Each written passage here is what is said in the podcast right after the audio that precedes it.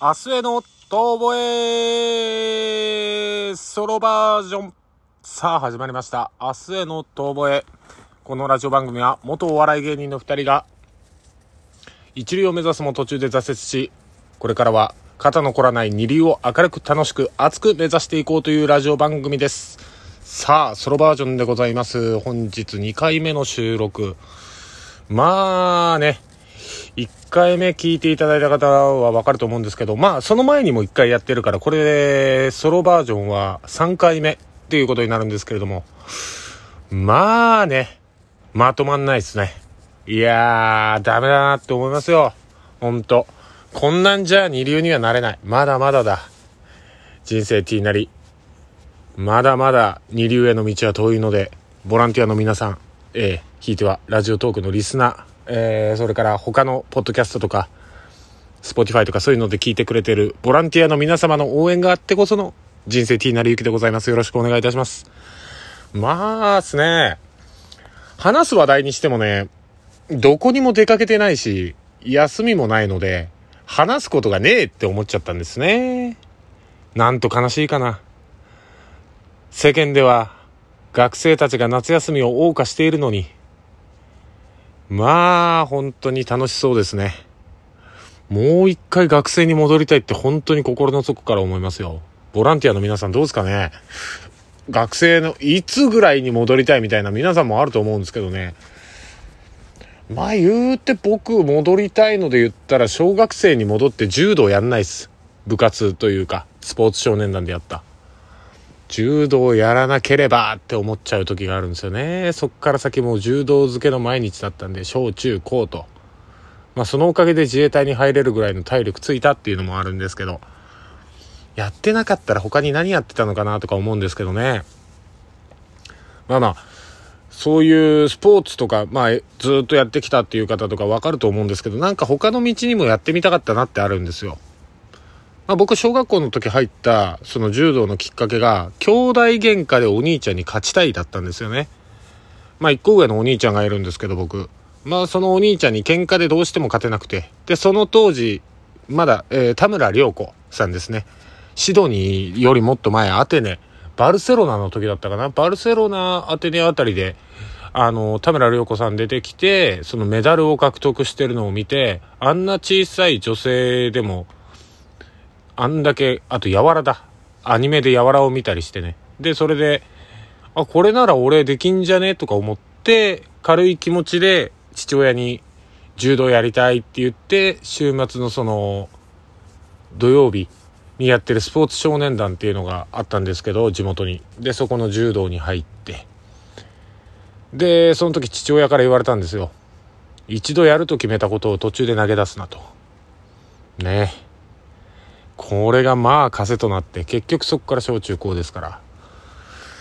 まあねうちの父親もよくわかんない人というかちょっと不思議なんですけど今年でもう65歳ですかになるんですけどなったんですけどまあ年々丸くなっていくというかまあやっぱりおじいちゃん化してきてて。まあなんて言うんでしょう。なんか性格がですね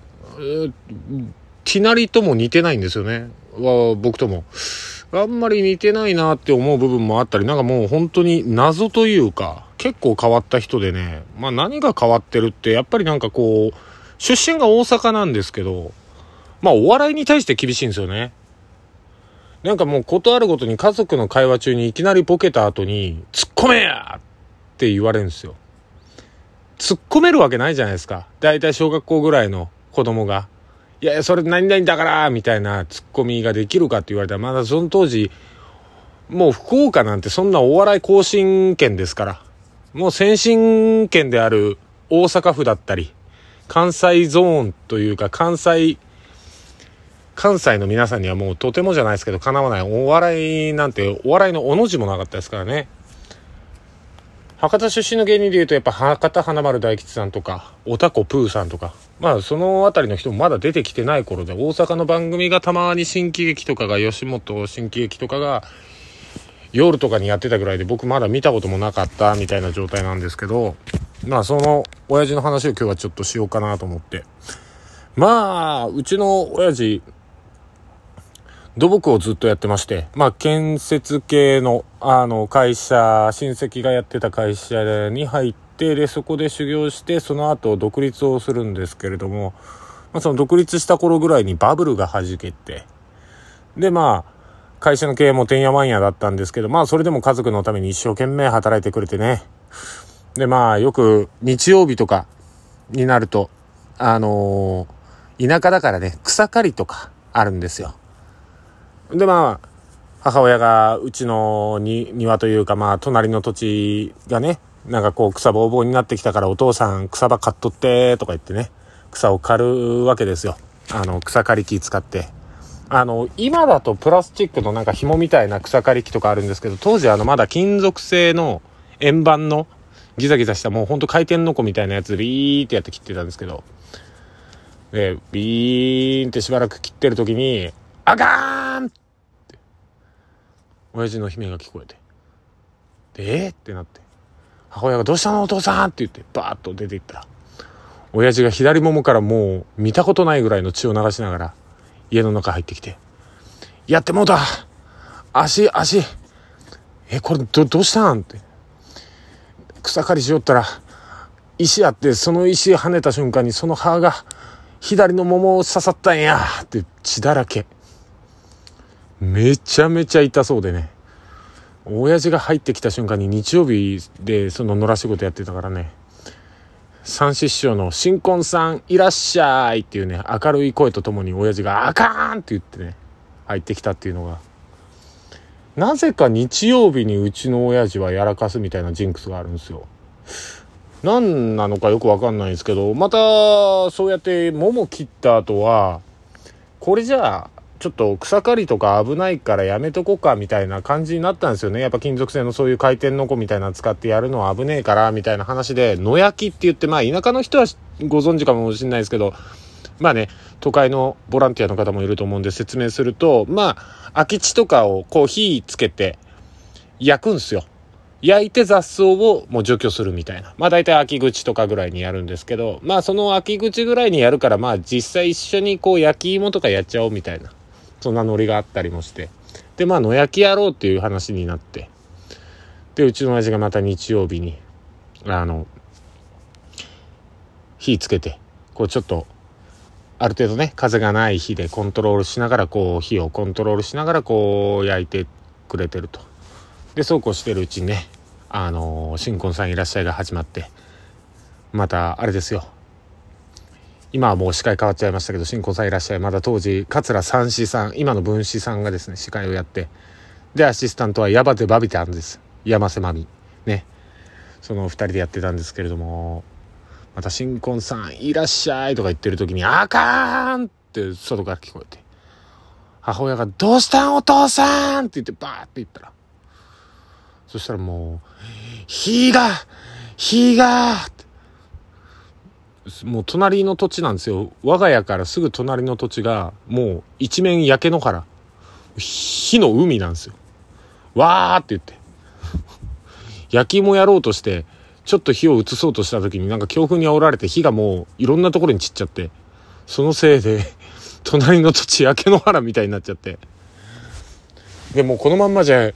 火がと、もう隣からうちにも移るって、あかん消防車呼んでくれっていうもうパニックですよ。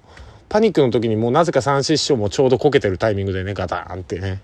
あの旦那とかがしょうもないこと言った時にガタンみたいな感じでこけてて。もうそんなこんなでわーわーなって消防車来てまあ隣の土地の火事をもう一生懸命消防隊の人を消火してでほんと親が謝って「いやすみませんした」みたいな野焼きしてたらいつの間にか火が広がってみたいな話してたらまあ帰ってきてで肩を落としてる時に。まあ消防士の人が「いやまあちょっと秋口とかこういうの多いんで気をつけてくださいね」みたいな感じでこう帰ってってね。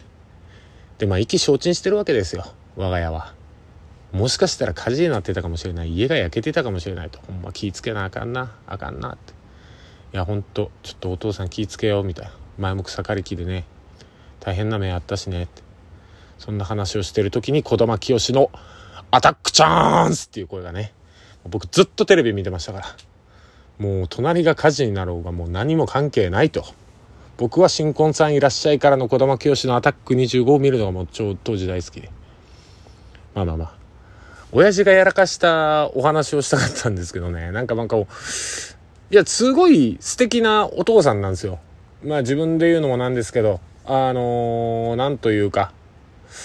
あの、そういうポカを時々やらかす割には、こう、偉そうというか、まあね、子供たちに教えるために、こう、いいことを言うみたいなのが結構あって、まあ、そういう父なんですけれども、まあ、そんな父がある時、生き物大切にせなあかんで、とか言ってて、まあ、僕がよく虫とか捕まえてきて殺す、殺すというか死なせたりしてたんでね。そんな父親がある時ムカデに顔を刺されまして田舎だから出るんですよでっかいムカデが。でそのでっかいムカデが出たのに顔刺されてある時ギャー言うて起きてでも顔パンパンになってもう当時8ミリビデオかなんかで撮ったやつがまだ実家に残ってると思うんですけど顔パンパンに腫れたんですよ。でムカデその刺したムカデは捕まえたって言ってタバコとか捨てる、あの、灰皿の中に、あの、カンカンですね。空き缶というか、灰皿のカンカンの中にムカデ入れてて、うぞうぞしてて、こいつほんま舐め腐りやがって、みたいなこと言って、ジッポーオイルをムカデにかけ出して、そのまんま中にマッチ入れて、ムカデを焼却してましたからね。生き物大切にせなあかん、あかんでとか言ってた親父が。これでいいっすかね まあ、ちょっと親父の悪口みたいになっちゃいましたけど。お父さん長生きしてください。